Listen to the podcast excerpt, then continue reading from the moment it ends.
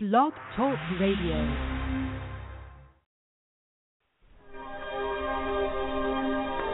First, there was a dream. Now, there is reality. Who is number one?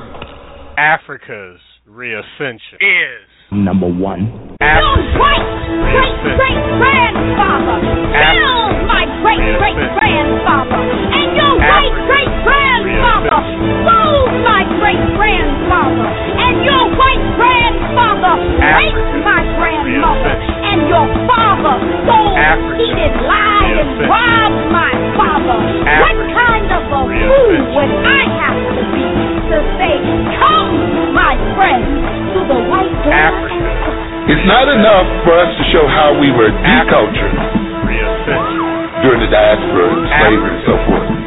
It's very important for us to understand how we were recultured and reorganized. We are not uncultured simply because we don't have African culture. You see, we have been what? Recultured and rearranged and restructured. You see, and we must understand in depth how that restructuring took place and how it expresses itself in us and the way we relate to each other. You see, because it is this reculturation ultimately that we must do what? We must reconstruct. We must tear down. We must remove outside of ourselves. So it's not enough to say what we have been missing as a people, or how African culture was taken away from our people, but we must come to understand how we have been newly created by another people, and how does that new creation under their power represents itself in our personalities and in our social lives, in the way we think, in the way we behave, in the way we perceive the world, in the way we relate to each other, and the whole debt. Because it's with that understanding that you design an educational curriculum for African children. The way the system of European control works is that you have to accept a concept of reality which makes them superior. If you deny that, their thing will not work, and they will lose their control. The whites and their offspring understood that if we continue to practice our culture, that's when we always overthrew them anytime they invaded our country. Africa's Reascension.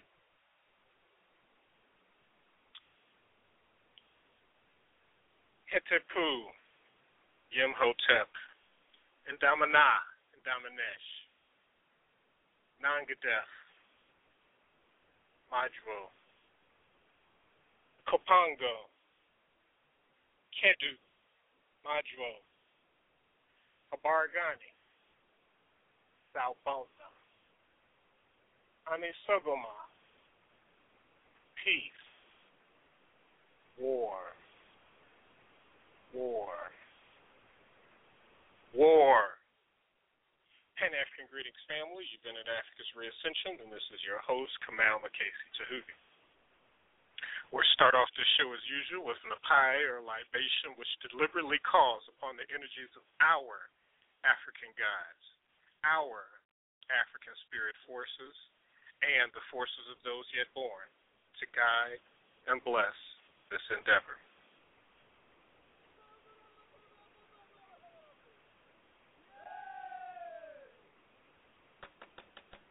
I go.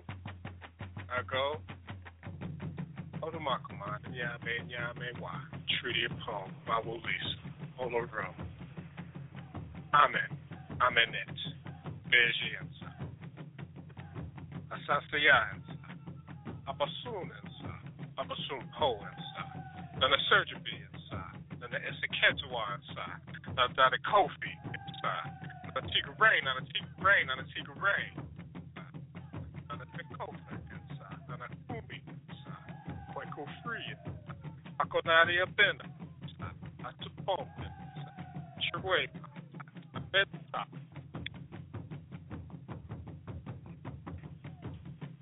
Awusi, Esti,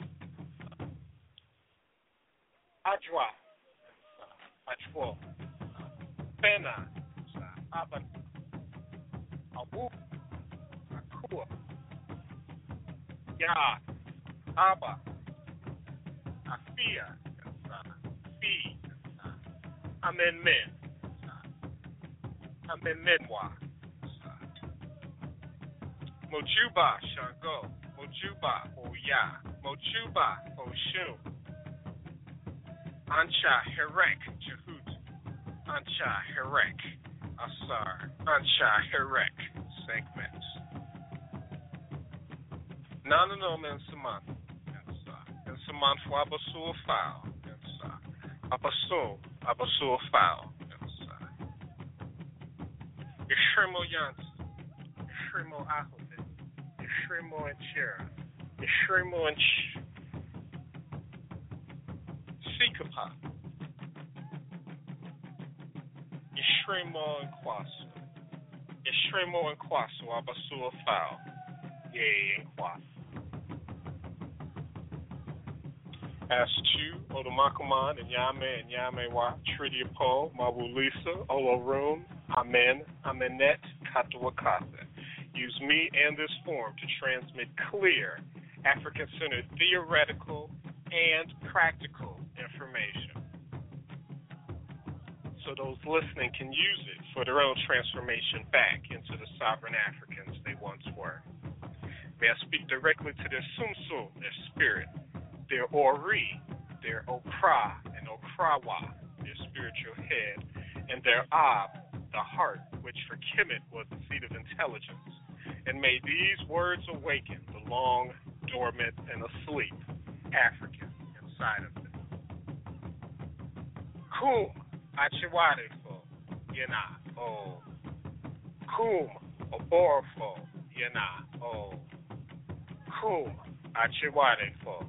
Yena, oh, Medasi Pa, Medasi Bio, Mo Pia, Mo Nekas, Medasi Nanano, Yo, Medasi Nanano. The Apire libation is an ancient practice that is still done to this nanosecond in all rural traditional areas throughout the continent, past, present, future, become one as those of tomorrow look upon what we are doing now and drawing strength from and doing the rituals of yesterday.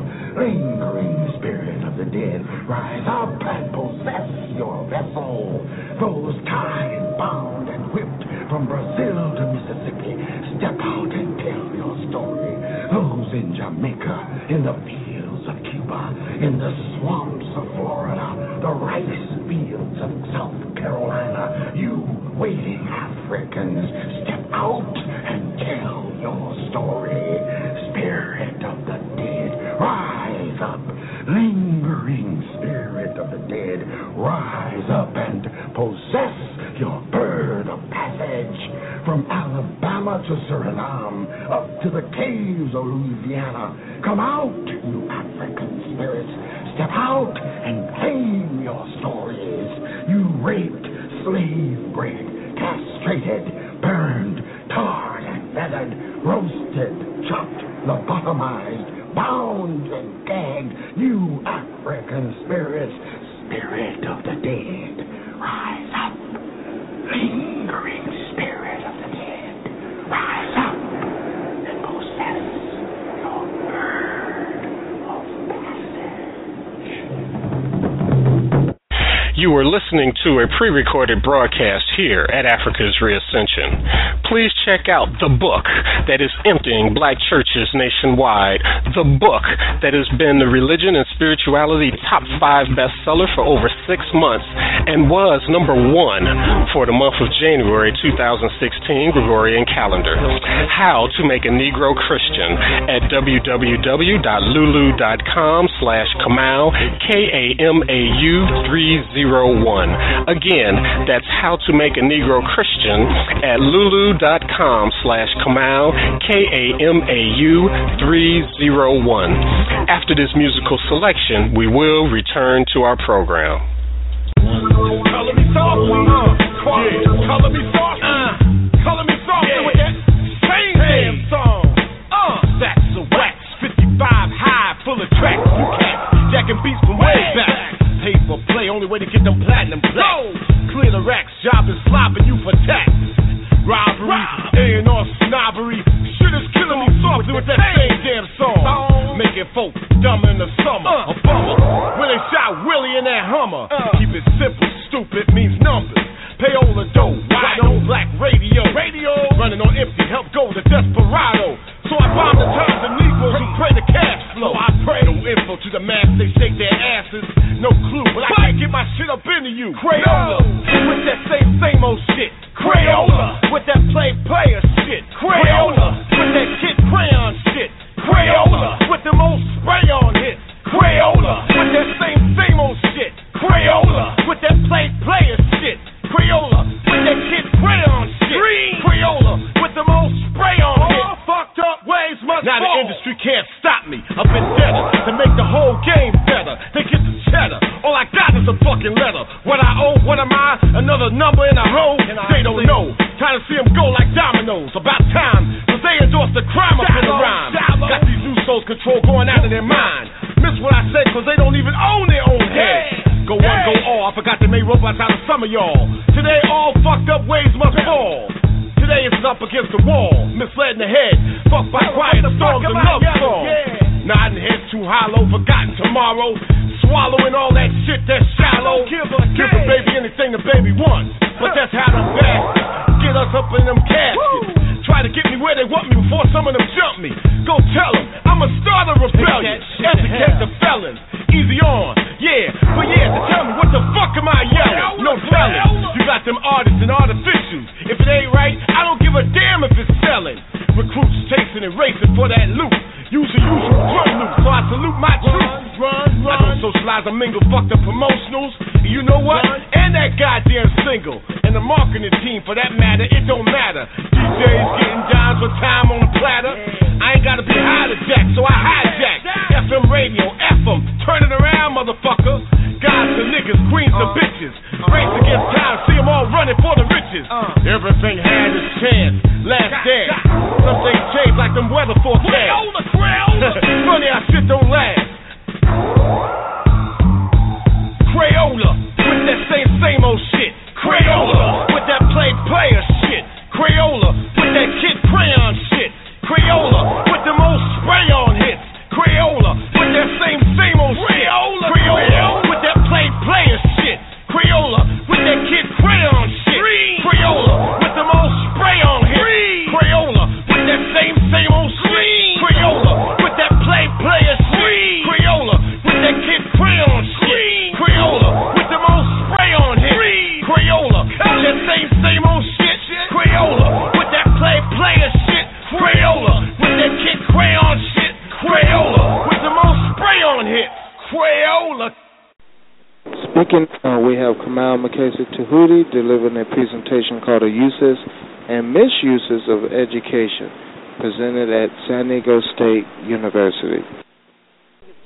The quote that I'm using is coming from another reference. He defines education as the ritualized reaffirmation of the national identity. It is anchored in the real and idealized history of a people. The nation's education is shaped and given strength by the cultural and ideological assumptions, dynamics, values, priorities, and goals of the nation. Now, in this powerful quote, one can determine easily whose nation and culture presently dominates the educational system. Europeans. The system reaffirms European values, European identity, their culture, their history, the people, all of that. But it mainly reaffirms European thought. And this is a common theme that I'm coming back to. This is what I placed on the board. Now, that in itself is okay. Every particular nation's education should do that for that particular cultural group. So it's okay for the Europeans to do that. However, they decide to go around the world and push their way of life onto everybody else and usurp a whole African cultural group and displace them in this barren wasteland we now call America with the Ma'afa. Now, the Ma'afa not only provided free labor for the Europeans, as Dr. Thomas points out in the book, but more detrimentally, it created a transformation of consciousness. A transformation of consciousness.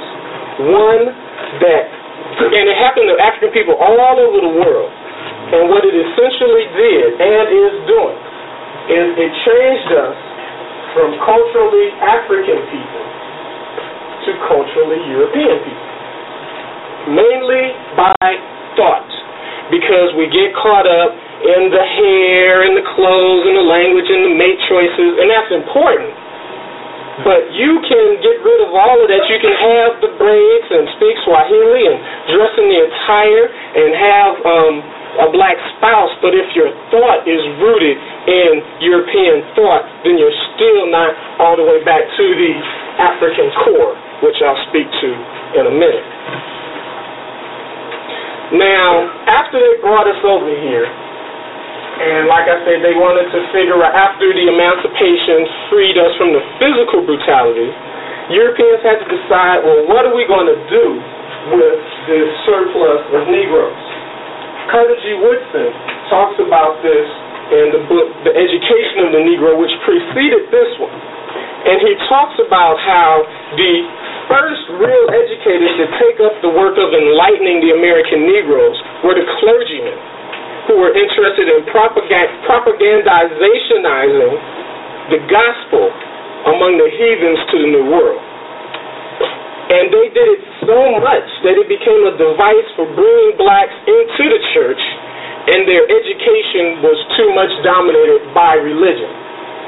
The teaching of the religious ideology helped to sever the African ties with themselves and helped put them in a modality, a mode of thought of Europeanness. So not only did they throw them in the schools, which helped to de-Africanize the Africans, they also gave them a foreign doctrine that we still practice today called the Bible. As stated earlier, this early indoctrination into European thoughts chipped away at the inherent Africanness and methodically replaced it with Europeanness. This became manifest in African cultural decision-making processes. For example, we're here in America, and we seem to be stuck in the polarity of Democrat or Republican. One, because we're housed in European thought, and by being that, they have defined those two parties or those two as the only possible solutions to the process. So if you are stuck in their modality, then that's all you see. But if you get back to the African core, there may be a plethora of different solutions to get yourself out of the situation. Now, going back to Brother Koto's definitions, like I've been saying, and I have to keep reiterating, Africans were reaffirmed in the national identity of Europeans. Africans were acculturated with European history, culture, values, and thoughts. But now, without saying it simultaneously deculturalized us from our Africanness, from our national identity as an African cultural group, and we were taught to deny our African history, culture, spirituality, and etc. Coming from the great Carter G. Woodson, when a Negro has finished his education in our schools, then he has been equipped to begin the life of an Americanized or Europeanized white man. By the continual inundation of European education, A represents the African core. When they brought us over, they placed us under the first layer of Europeanness. As the generations kept going and going in, we didn't put anything in place to counteract the European system. The layers continue to grow and continue to grow until we've moved so far away from the African core, some of us deny its existence. But I'll get into that in a minute. Now see, what's key about this is that if one wants to achieve mental health, it's not about accepting the layers of Europeanness. It's not about coping with the layers of Europeanness. Mental health orientation starts when you consciously attempt to remove the layers of Europeanness in an attempt to return to the African core. Education plays a large role in either adding to the layers or detracting from the layers. It's up to the educators and yourselves to make that decision. Now, this explains then and now how the Africans were educated by the Europeans. Now, we talk about America, it's a great multicultural society, blah, blah, blah. It's multicultural by skin coloration and cultural expressions only. When one delves into the cultural thought process of America, one finds out that it's very monolithic. Kobi Kambon has an excellent article in here, and I want to give a definition of what I just stated. The basic ideological and philosophical character of American society is essentially defined by the European worldview.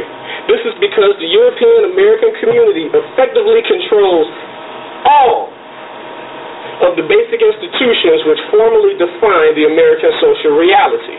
The basic philosophy, values, customs, and standards inherent in the European worldview form the core or frame of reference for the American social reality.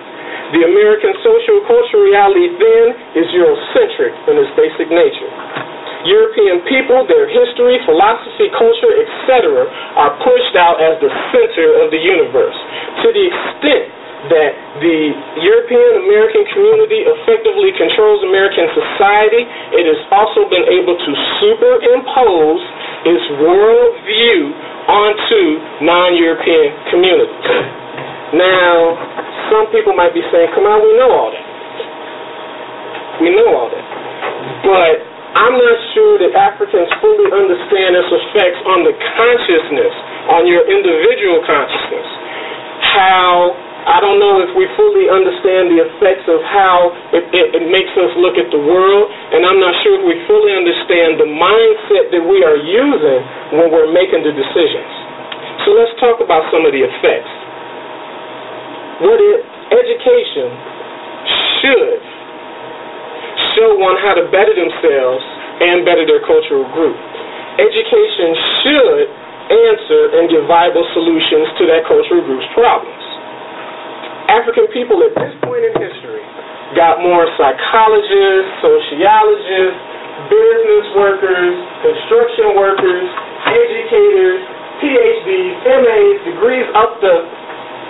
We got all of that, yet we have not made significant changes to the collective condition of African people.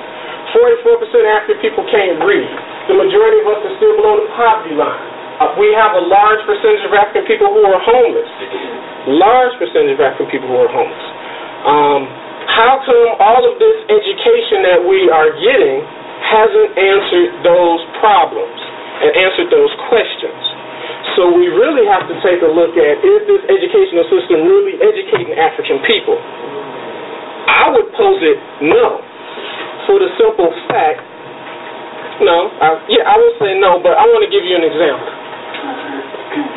Based on the education that we're getting now and based on where our mentality is, if European people cut off all water, gas, and electricity services, if they cut off all job opportunities tomorrow, what could the collective African population do about it? Nothing.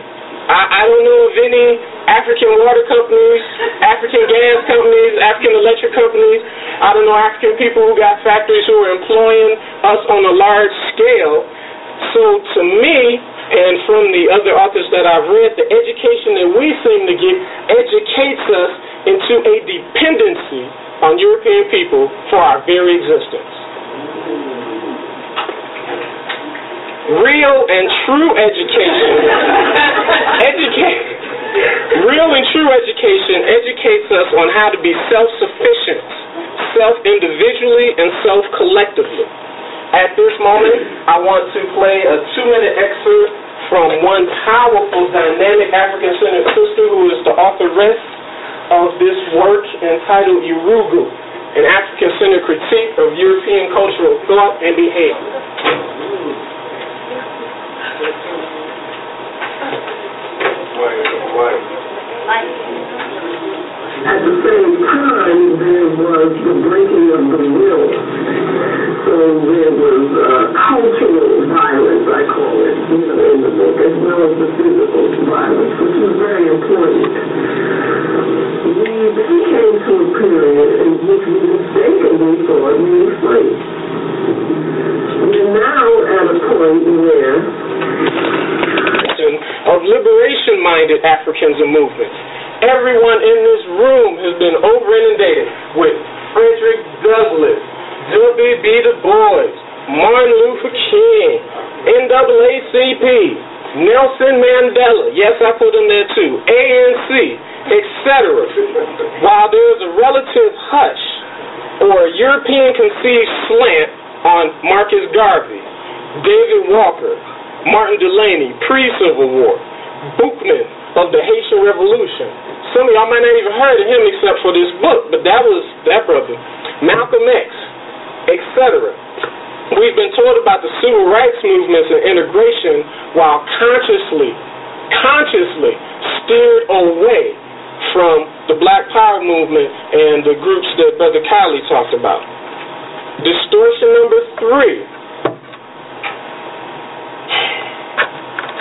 African educators parrot their European masters with the constant drumming of Africans sold Africans into slavery. This is a fact, yes, and more information is coming out about it every year. It must be discussed because if one person helped and let them in, they got to be handled. However, let's just look at population size for a minute. Now, according to the World Bank, their statistics on our birth rate and a rough estimate of the population during that time, there was roughly about 500 million Africans on the continent around that time. And that population number has pretty much stayed consistent even to this day. Right now, they're almost hitting 800 million as of the latest World Bank stats. Let's take 1% of that number. You got 5 million people that helped. What in the world were the other 495 million people doing on the continent? They were resisting, they were living their lives, and they was recuperating from the horror.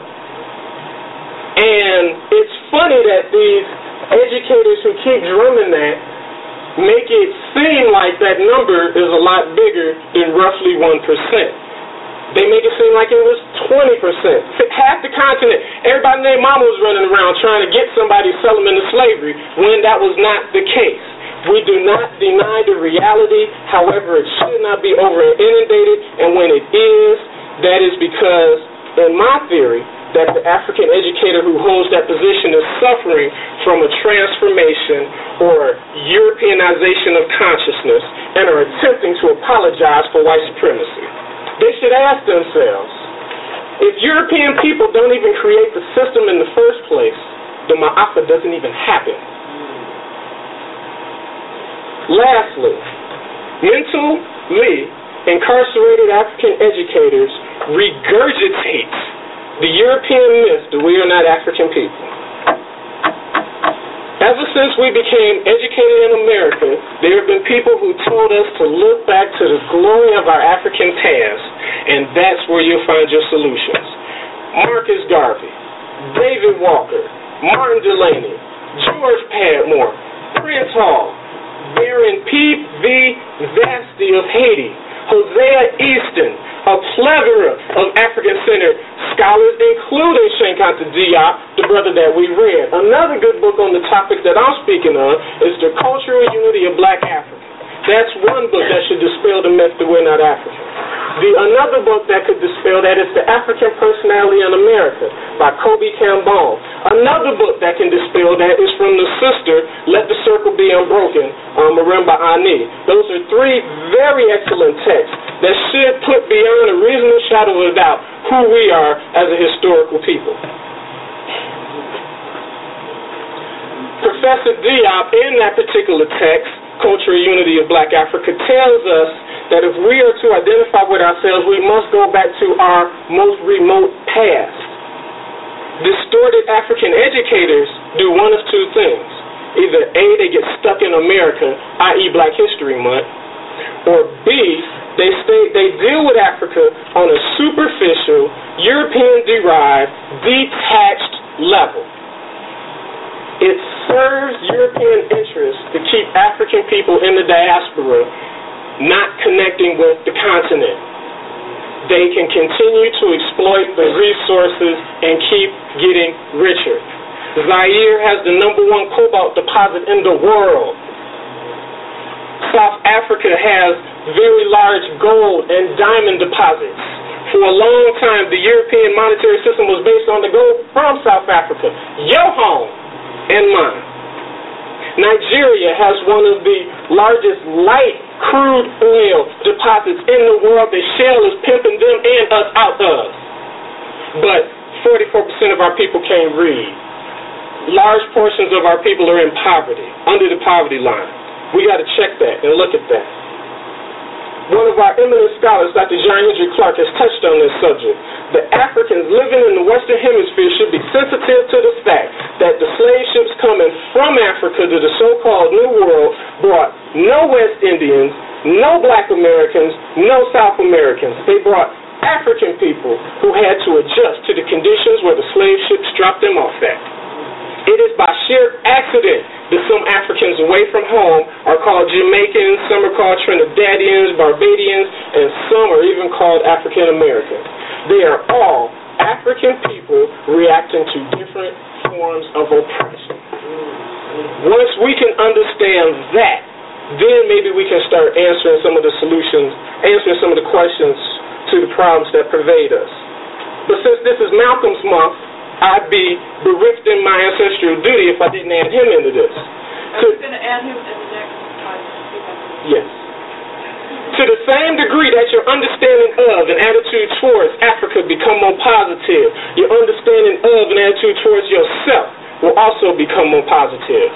Because you can't hate the roots of the tree and not hate the tree. You can't hate your origins and not end up hating yourself. And this is what the white man knows. This is a quote. This is why he put so much time, energy, and money into the distorted African educators, that's my addition there, in making you hate Africa.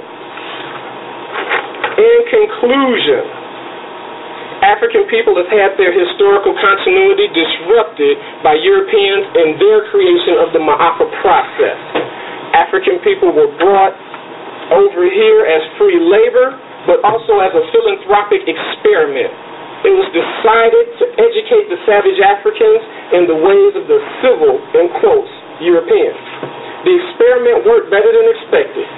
Not only has their education not shown us how to be self-sufficient and non-dependent on the European, but it has also created a cadre of highly educated Africans who continue to perpetuate the great European lie. African people would be nothing without the Europeans. I want to end on two quotes from Dr. Chancellor Williams and Dr. Bobby Wright, and then I'll show a clip from Sankofa and I'll be done. The whites must truly feel a sense of pride in seeing this Negro leadership so clearly validate their own beliefs in white superiority. Here we have within the race an intolerable situation of an anti-black group proclaiming the race's inherent inferiority more effectively than white people ever could, simply because they got black skin. And the last quote, the highly educated Negro does not think for themselves, and highly educated is in quotes. If the highly educated Negro will forget most of the untrained theories taught to him or her in school, if he or she could see through the propaganda which has been instilled into their minds under the pretext of education, if she would fall in love with her own people and begin to sacrifice for their uplift, if the highly educated Negro would do these things, she could solve some of the problems confronting the African race. At this moment, I would like to play a small segment from an excellent movie, Sankofa, and an ending. No matter what you call yourself, this clip should demonstrate how they really see it.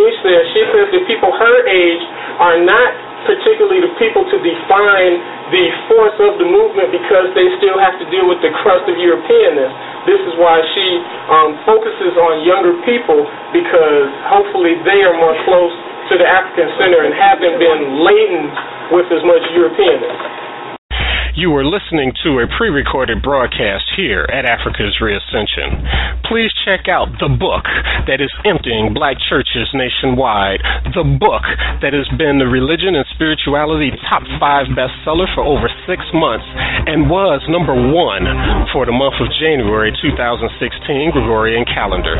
How to Make a Negro Christian at www.lulu.com/Kamau, Kamau 301. Again, that's How to Make a Negro Christian at lulu.com/Kamau, Kamau 301. After this musical selection, we will return to our program.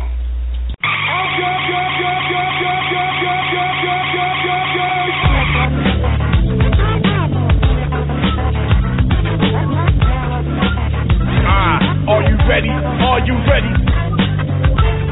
Are you ready? People running on empty, rock the 50, outside 2001, other side of the sun. People running on empty, rock the 50, outside 2001, other side of the sun. People running on empty, rock the 50, outside 2001, other side of the sun. God damn. Tumbling, here it go rumbling, few solutions. Honey, they pollute the future. Got me thinking of a new thing, revolution. Computer souls, controlled by confusion. You be clubbing while the world around you crumbling. Think it's funny, bunch of crash test dummies. All this shit means the end of my money. This is a stick-up, fucked on the pages of sellies. U.S. dollar ain't worth what it's printed on. Backed by the Pentagon, sounds like Babylon. So I babble on. Some of us stuck in them barber shops, in them hair salons, while the crash coming ass like, while the crash coming at your ass like a bomb.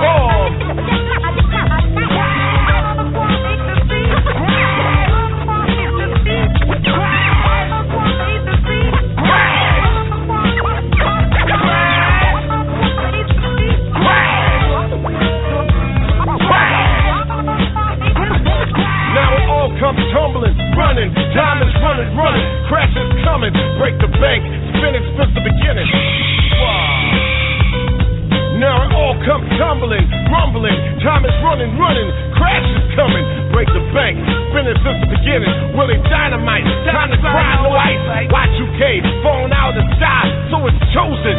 Your ice is frozen. Don't try, try your eyes. This is a bitch.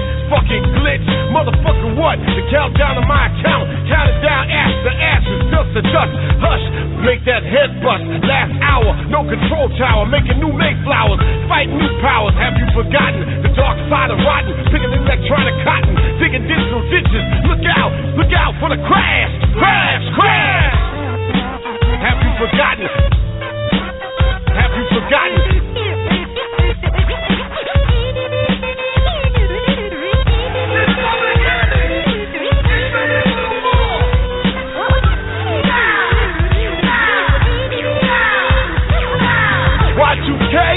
the question, what the fuck is up? Got the 85 guesses, I told y'all for y'all protection. Got me a name change, a pair of Smith and Wessons, starring crescents, man packed with the lessons. Thinking 5% got the 10 counting blessings. Program to program, got you bowing to the man. Avoid collisions in midair, Medicare welfare, 0-0, what the fuck do you care? All the lights be out, you can't get nowhere. All around, that's why I found Tony Brown. The one we know is going down, down.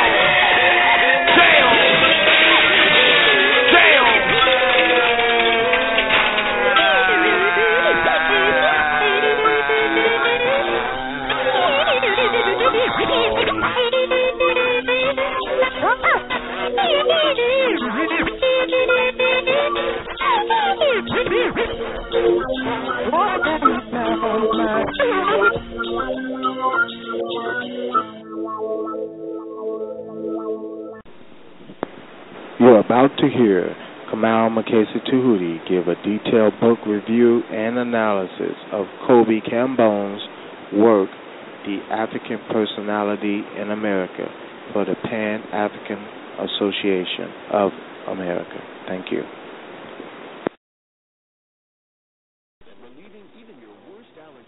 What I'm going to attempt to do is go through a general chapter-by-chapter synopsis of the text, so we can get a general idea of what's in the book.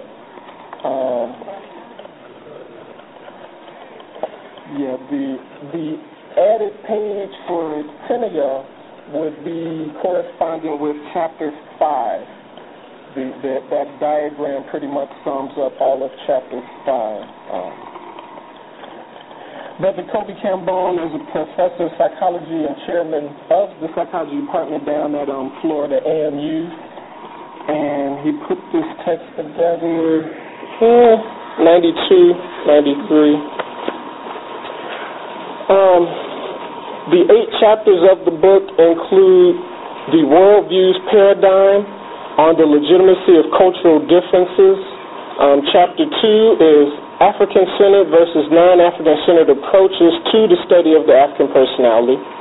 Chapter 3 is the nature of the African personality.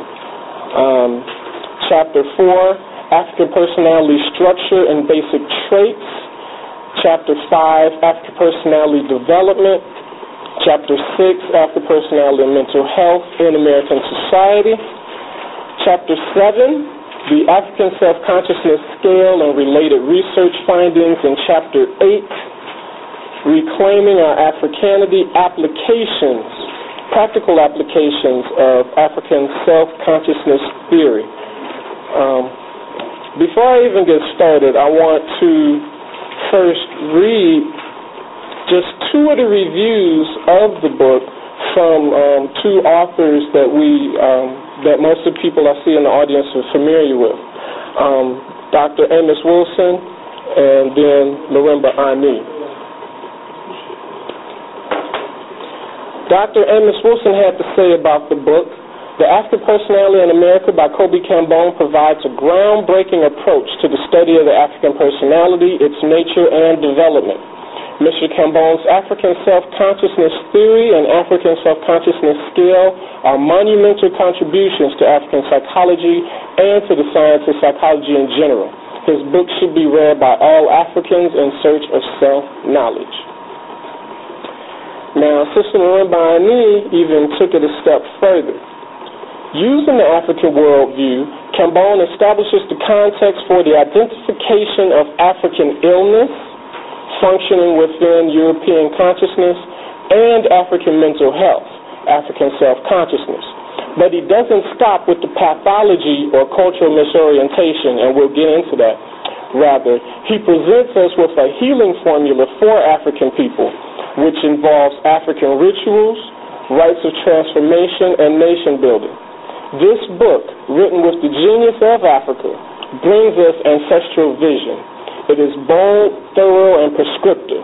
Kambon's clarity of perspective gives us the courage to be uncompromisingly African-centered. So with that, the basic premise of the book, as he states, is to put forth the fact that we are still Africans, even though we are in America, and he goes through a systemic process to show us this. The first quote on our sheet from page 85 sums up a large part of the book. He states that we are still Africans wherever we are, wherever we reside on the continent. But since we've been so tormented by the conditions that we're in, it mainly expresses itself on an unconscious level. And I guess that would tie in with what Sister Laverne said as far as the cellular memory. Ourselves know that we're still African, even though we might not express it on a conscious level. Now, part of the reason why we don't know that we're still African is the second quote. From page 14, and he flatly states, and he's to some degree re-expressing the words of Carter G. Woodson, "The African in America operates and functions in a mentally disordered state on a daily basis, engendered by white supremacy domination over our African cultural reality here in America." And he continues on, and he lets us know that it's not only the genocidal and homicidal African that's involved in black-on-black violence and doing that type of stuff, but the Africans who are also suffering from this are your average Joe Blow African, the hard-working, bills-paying, family-oriented, church-going, apple pie-eating, you and me Africans. So that pretty much covers the general African population there. So, Chapter 1, the world's view paradigm. What he does in Chapter 1 is he legitimates the fact that each cultural group, based on their specific and intimate interaction with the universe, will come up with different ways of relating to that universe. And Chapter 1 alone can dispel the myth of universality and everybody's the same and equal. It should go without saying. Japanese people have a particular way of relating with the world and the universe, Chinese people, and subsequently for us, Europeans and Africans. The worldview system naturally evolves through and reinforces the survival maintenance of the culture. And to elephant back again off of what Laverne said, one key premise throughout the book is he brings us back to if we were in our natural and normal state. European psychology focuses on abnormality, while the African-centered approach focuses on normality. As Naeem Akbar says, he doesn't come to the table automatically thinking that African people are messed up. If you come to the table with that, then you're dealing with a deficiency model. African people come from the idea that we started out correct, something happened that made us crazy, and we need to understand both what made us crazy and how we were before to really get at the crux of what's going on. And so over and over again, constantly in the book, he uses the phrase under normal and natural conditions. And that really should be central as we go through these interest points within the book. And then we go a little bit further down. He defines what worldview system is. The worldview determines our definitions, our concepts, and our values. Whether we even know about it or not, whether we are conscious of it or not. And we acquired a worldview orientation through biogenetic and geohistorical conditions and our socio-cultural indoctrination into our culture. Now, that's a whole bunch of big words. It's just saying based on your particular environment, where you're at, the history that you've dealt with yourself and other people, your interactions with the universe and nature, all of that determines your worldview. And the enslavement process did not totally wipe that out because, once again, it's in our cells, and now we just have to become conscious of that. And so Chapter 1 really goes in depth with pushing that forward. And then, of course, he talks about the Diop-2 cradle theory, where he explicitly lays out different characteristics of the African of the Southern cradle and the European of Northern cradle. Europeans are more patrilineal, we're more matrilineal. Europeans have a system of the concept of original sin. African people have the concept of divinity and perfectibility within each individual. And he goes on and talks about that. And so that's the crux, pretty much, of Chapter 1. He's pushing forward the worldview paradigm, and it's natural if a European person is operating out of a European mindset, and it's also equally natural for an African person to operate out of their African mindset. Chapter 2 goes into African-centered versus non-African-centered approaches to the study of African personality. There are roughly three approaches to looking at the African. You have the African-centered approach, of course. You have the as he calls it, of course, the European approach. But then you also have this funny middle-of-the-road type of approach, or transracial or the universal approach. And he goes into and he talks about all three. The African approach is, of course, based on Ma'at, dynamic cosmic balance and human nature unity. As you see with Chapter 2, the African worldview comes from the assumption of positive energy. It comes from the assumption of a proactive thrust, and it comes from the assumption of normality. It's emphasizing normalness. Both of the non-African-centered theories come from a negative energy base. It's mainly reactive. You are because you're reacting to something, and it's based off of abnormality. We're going to look at you because something's wrong with you, and they don't really have any model for correctness or correct behavior. And then the types you see, you have your purely Eurocentric, then you have your diffuse or pseudo-African-centered. Now, what he defines as pseudo-African-centered would be best labeled as your pro-black, in the sense of there was a time within psychology, black psychology, African psychology, where people were just happy wrapping up Freud in some kente cloth or giving Carl Jung a little pimp strut. That would be your pseudo-African-centered approach.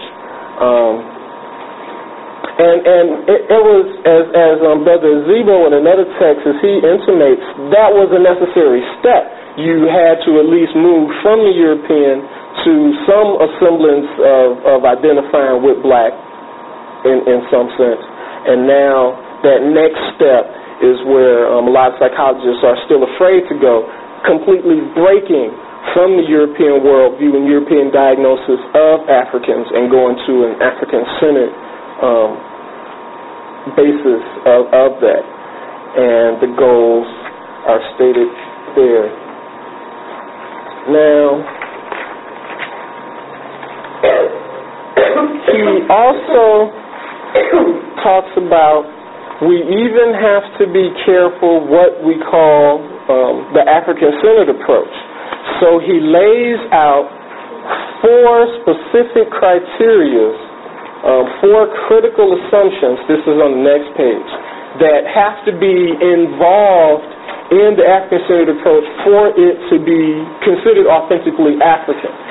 And these four are interesting, and of course they may be up to debate, but we have to have these discussions.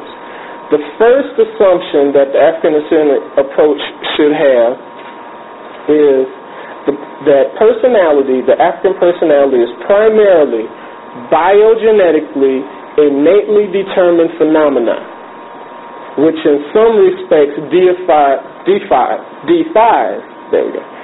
social environmental forces. What that's saying is, and we'll get more into it in Chapter 3, there is a part of the African personality that is above and beyond social and environmental forces. There is an unexplainable, unchangeable, immutable force within African people that helps to define our existence. And you can't measure it, you can't put it on the glass, and you can't find it in a test tube, but that is one of the specific assumptions, and that's the first assumption that has to be made within an African-centered analysis of the African personality. And we would term that immutable innate thing is spirit, and like I said, we'll get into that a little bit later. This approach assumes that the personality is primarily a deeply rooted intrapsychic phenomenon, which is composed of outside stuff, and it can't totally be separated. Now, for people who are within, who have to deal with European psychology, they have a peculiar notion of this individual.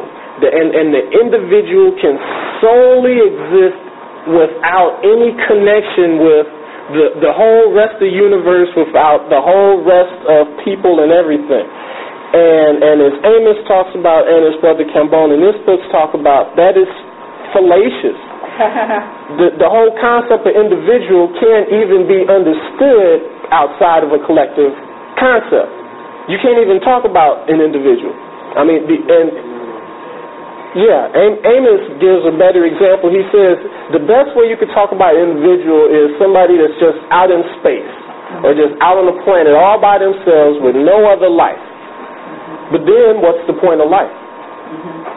So the fact that we even have language denotes that we are cultural and communal beings.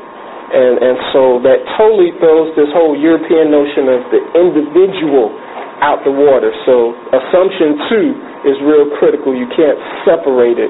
You have to look at the personality from its inside and its connected from the outside. And then number three, that's reemphasized again. Personality is essentially a social or collective phenomenon, and it can't even be conceptualized outside of that context. And then number four, the fourth critical assumption, is that the personality is defined by, the approach assumes that the personality of biogenetic or racial types defines different natures of personality having their own unique and distinct set of psychological and behavioral traits. Number four is done pretty much to throw out the notion that there's a universal personality and everybody can fit under that assumption. No. Going back in with number one, based on your specific and intimate, and we're going to hear those terms again and again, specific and intimate relationship with the universe, with other people, with your environment, that denotes your personality. And that denotes a part of your personality. And so depending upon those relationships, will determine how the personality is constructed. And so those are four basic assumptions that in African-centered theory dealing with African personality have to set forth in its genesis to fully be African-centered as posed by Brother Kambon.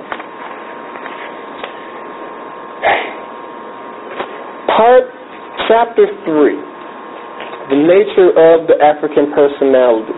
It's here where he starts to actually define what the African personality is. And I'll go in depth in a minute, but it pretty much consists of the ASEO, or the African Self-Extension Orientation, the ASC, the African Self-Consciousness, and melanin.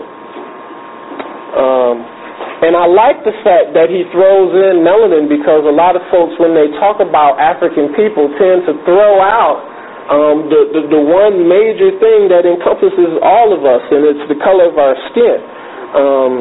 The Creator didn't just do it because she was bored. There was a reason why she gave us the color that she did, and that is intimately intertwined with how we are African, how we relate to the universe, how we relate to other people. And I really like the fact that he talked about that. He moves into 6 criteria that encompasses 6 critical requirements and expectations that are relative to the African condition. And these aren't on the sheet. The first is that any relevant model dealing with the African personality has to be African-centered in nature, period. That should go without saying, but we've had century upon century of folks trying to define us using other criteria, so he sees that as important to list that as first. If you're talking about healing and helping African people, you should come from an African-centered base. That should go without saying. Again, he reemphasizes the fact that the model must include a biogenetic influence. It must include our specific biological and genetic relationship with Africa, with ourselves. That also should go without saying. You are listening to a pre-recorded broadcast here at Africa's Reascension.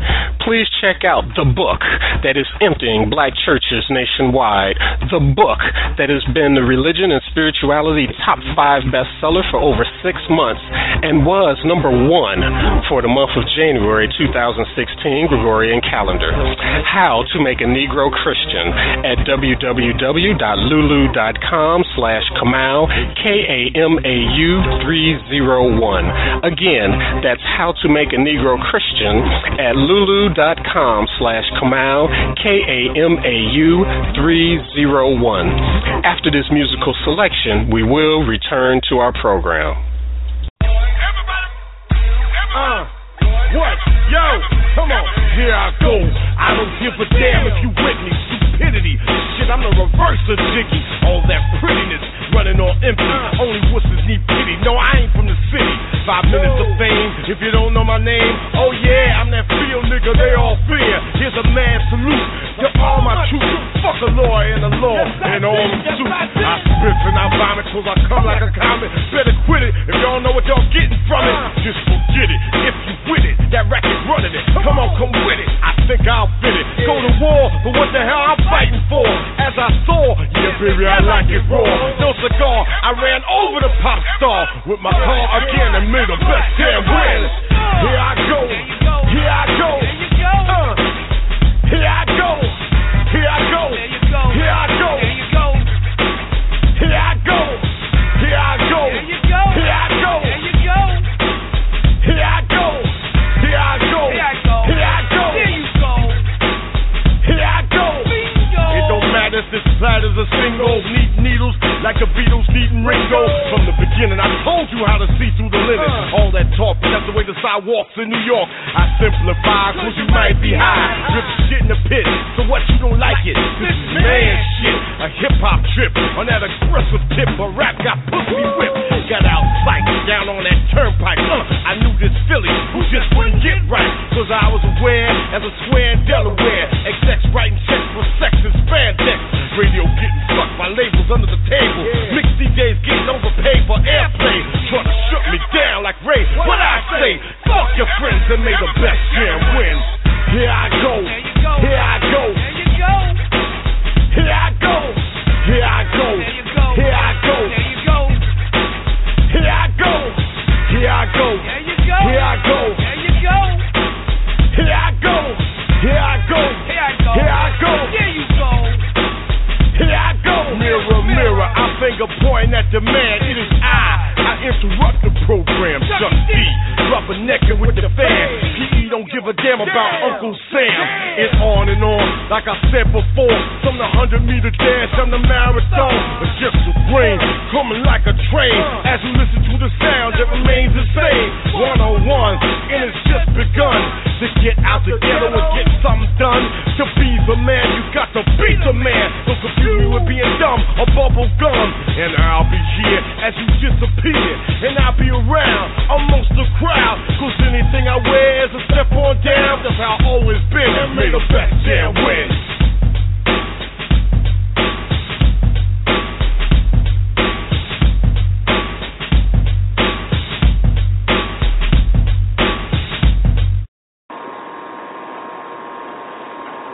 The third one addresses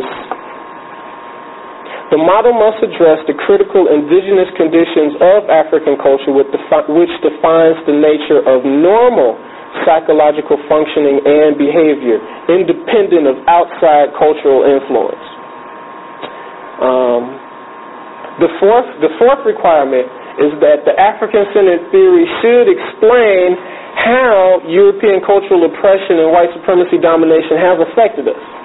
When I look at other theories, especially the one that everybody loves to use for some reason, the cross model of nigrescence, that totally leaves out European domination specifically dealing with us.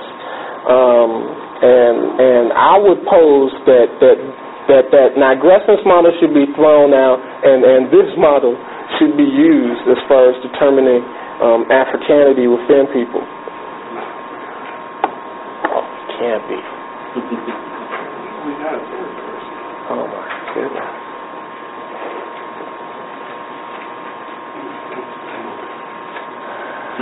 Well, at least let me attempt to explain the core, the ASEO and the ASC. Oh, okay. Interpretation. He definitely won't let me get away with that.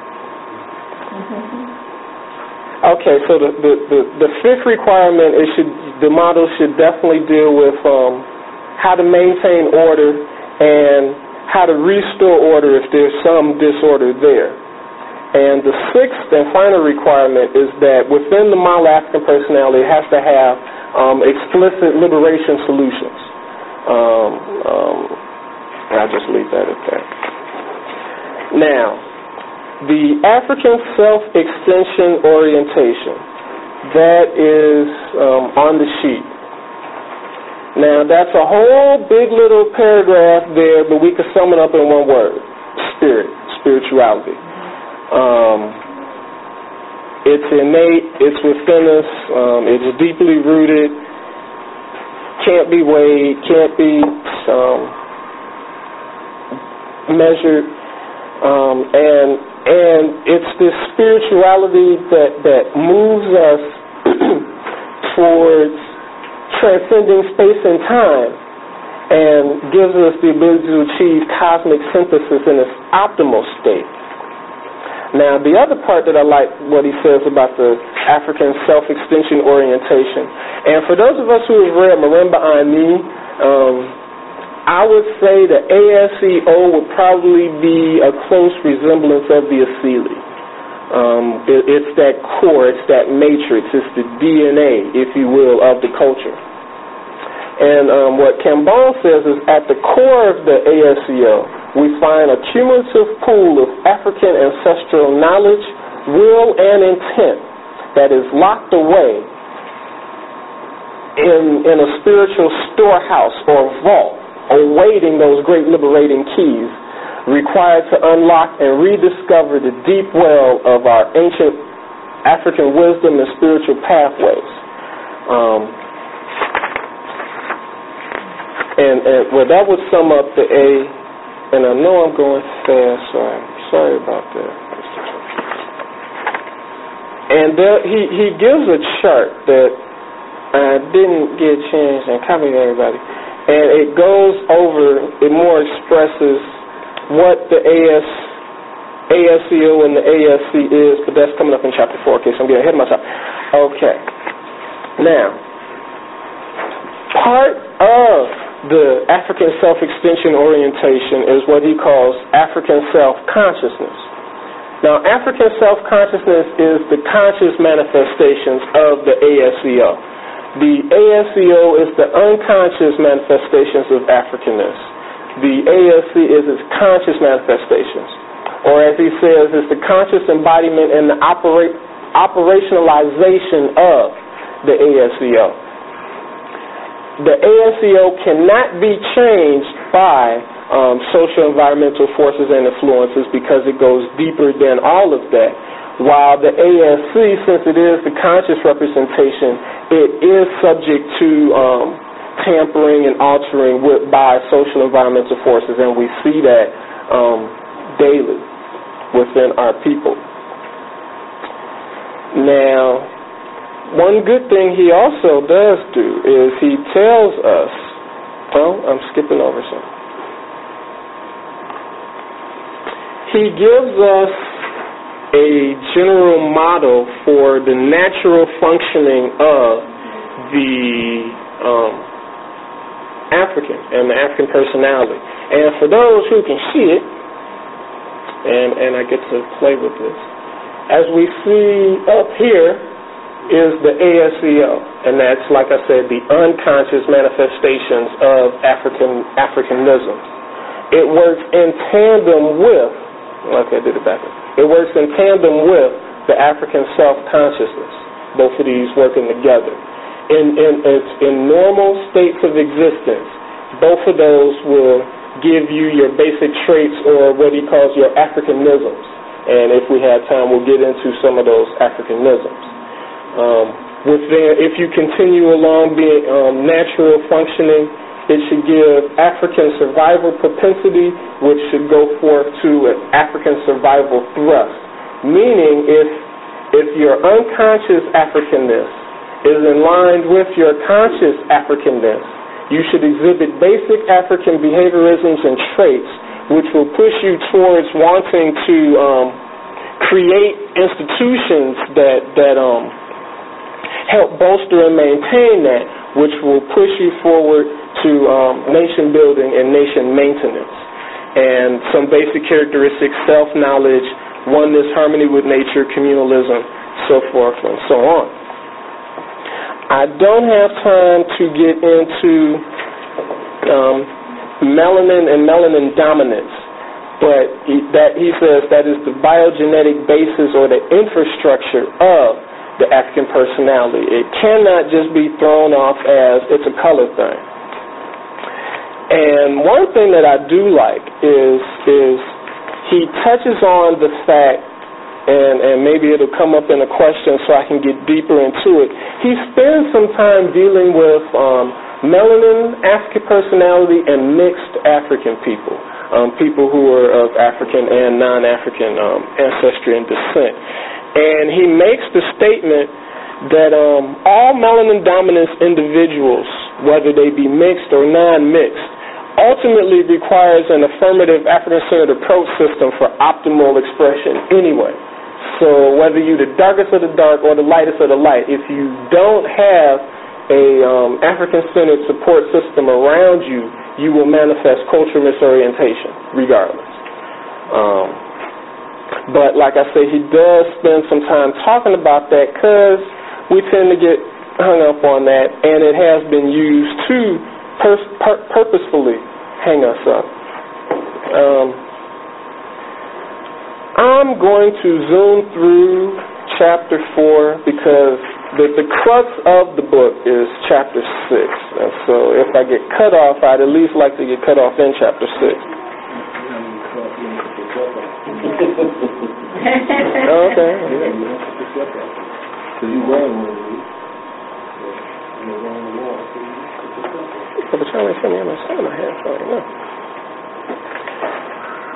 African personality structure and basic traits. The structure of the African personality is his diagram is pretty much set up as such. In the middle, you see the ASEO. In the middle, you see spirituality and melanin dominance, and you see the rays emanating out from it into the ASC, which is the conscious manifestations of our Africanness, of African personality. And then it is double-ringed, which protects it from, but is still included within, species personality traits. He breaks African personality down into species traits, racial, cultural, specific traits, those two traits. The species level is, because we're human, we got some things in common. We speak, we laugh, we walk. That's species level. The deeper level within the ring is culturally and racially specific to, for our discussion, African people. Some of the African traits, now he gives big words for them, and I'll try, and it's on the sheet within chapter 4. Affect symbolic imagery system. That's pretty much saying we deal a lot of our interactions based on feelings versus straight specific knowledge per se, and that's not bad. That's just part of our orientation.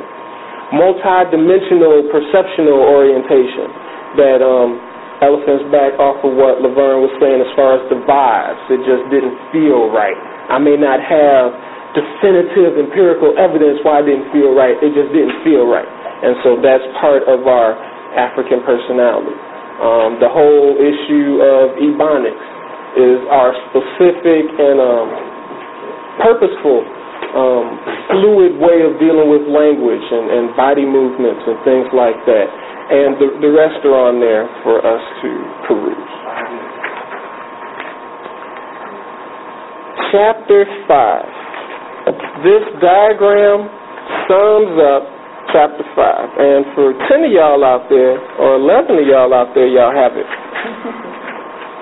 This part is crucial because he lays, the chapter is called African Personality Development. He lays out by age groups. If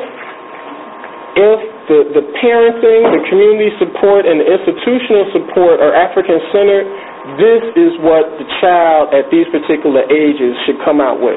So this is important, so I'm going to go ahead and read this. Between ages 1 and 7, an African-centered child should have a solid positive sense of African identity, especially as compared to other children of other groups. Some sense of the importance of nation building and maintenance. Some sense of things that are good and not good for African people. And some sense of African cultural practices, rituals, histories, songs, things like that. So that is what an African-centered child should be dealing with between the ages of 1 and 7, according to this model. Between the ages of 8 and 12, they should have a stronger sense of African collective identity, some semblance of self-preservation and self-defense behaviorisms, and a strong sense of their destiny within African nation building. That's between the ages of 8 and 12. Between 13 and 18, an African-centered child should have heightened African-centered psychological qualities. They should be getting into the area of creating some type of institutional processes, whether they be African-centered peer groups, programs, history study groups, the like. And between 13 and 18, they should have a heightened sense of obligation and responsibility to the broader African community in nation-building maintenance. And it's at this age where the child must engage in African-centered manhood and womanhood training. From 18 and over, that mature African-centered person should have a strong sense of their collective African identity. Their beingness is tied to the African community, past, present, and future, of which it is their destiny to serve, reaffirm, and defend and protect with their life the African community. A strong commitment to increasing African cultural historical knowledge and creating institutions to preserve and perpetuate the African culture. They see their life, role, and function intertwined with nation building, and that's the center of their life priorities. They resist any and all things that are anti-African that set their way. They see the importance of reordering their existence to include rituals, African-centered cultural celebrations, and African-centeredness should be the center of their socialization. Chapter 6. This is where we get into African personality and mental health. This is where we get into cultural misorientation. And that's on the third page. Well, I got different. That's on, yeah, page 3. This is the condition of basic, incorrect cultural psychological orientation in African people in which a pseudo-European self-consciousness comes to dominate the natural African self-consciousness of the African personality. Cultural misorientation lies at the root and core of all African psychopathology. Now, there are other people who have talked about some of our psychosis. Naeem Akbar has laid out 3 of them. The alien self, which is blatant rejection of our natural Africanness, anti-self, you're hostile towards African things, and self-destructive behaviors, things that you do that are self-destructive. And Brother Zebo has put forth a still incomplete but working African nosology of different personality disorders within the African: materialistic depression, burnout disorders, menticide, and theological misorientation. The brunt of what I have put there with Chapter 6 ties into the theological misorientation of African people. It is pervasive. As Zibo and Kambon says, that is probably the most destructive area that we engage in, and the quotes that I chose go into depth with that. And I hope that there are questions dealing with that within Chapter 6. Then we list major areas of cultural misorientation. Of course, education, religion, economics. Now, I didn't even plan on dealing with Chapter 7 anyway, so Chapter 8 is where he sums it all up, and he gives us some things on what we can do when we're finished with the book. Now here's some things that we can go into and do. And as you see on the last page, he talks about we need to get into different life cycle rituals. Different people have given different numbers for how many life cycle rituals there are, but recognition of conception, naming, childhood, adolescence, adulthood, middle age, elderhood, and the physical passage and transferring to ancestorship. We need to enact our own holy or holidays, and those are listed. Within our daily lives, we need to be dealing with libation, incensing, meditation, and he used the word trance, but I do like the word altar better. And then within the resolution part, there are some other things that we definitely have to do throughout our lives, annually or daily. We need to deal with our elders every day. We need to make sure to cleanse and purge ourselves of the Europeanness, engage in spiritual healing, identity reclamation, of course. And all I can say is hopefully that there are specific questions when you read through here, so I can get more in-depth, because I had a whole bunch of stuff to say. And I'll just end on a quote by Ikwe Arma. "Endless our struggle must seem to those whose vision reaches only to the end of today.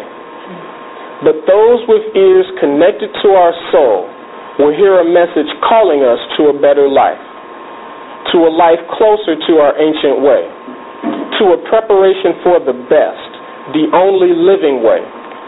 We are preparers of paths to the way that is our way, and it will be our way again."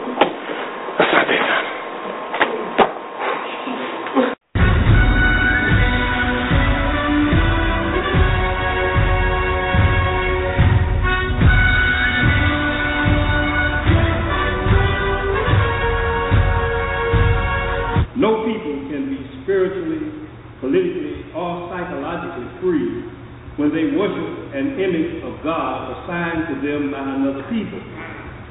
The new revolution in Africa that will usher in real independence will start when Africans begin to look at all aspects of their life based upon their spirituality, their culture, and their political interests. The way the system of European control works is that you have to accept a concept of reality which makes them superior. If you deny that, their thing will not work, and they will lose their control.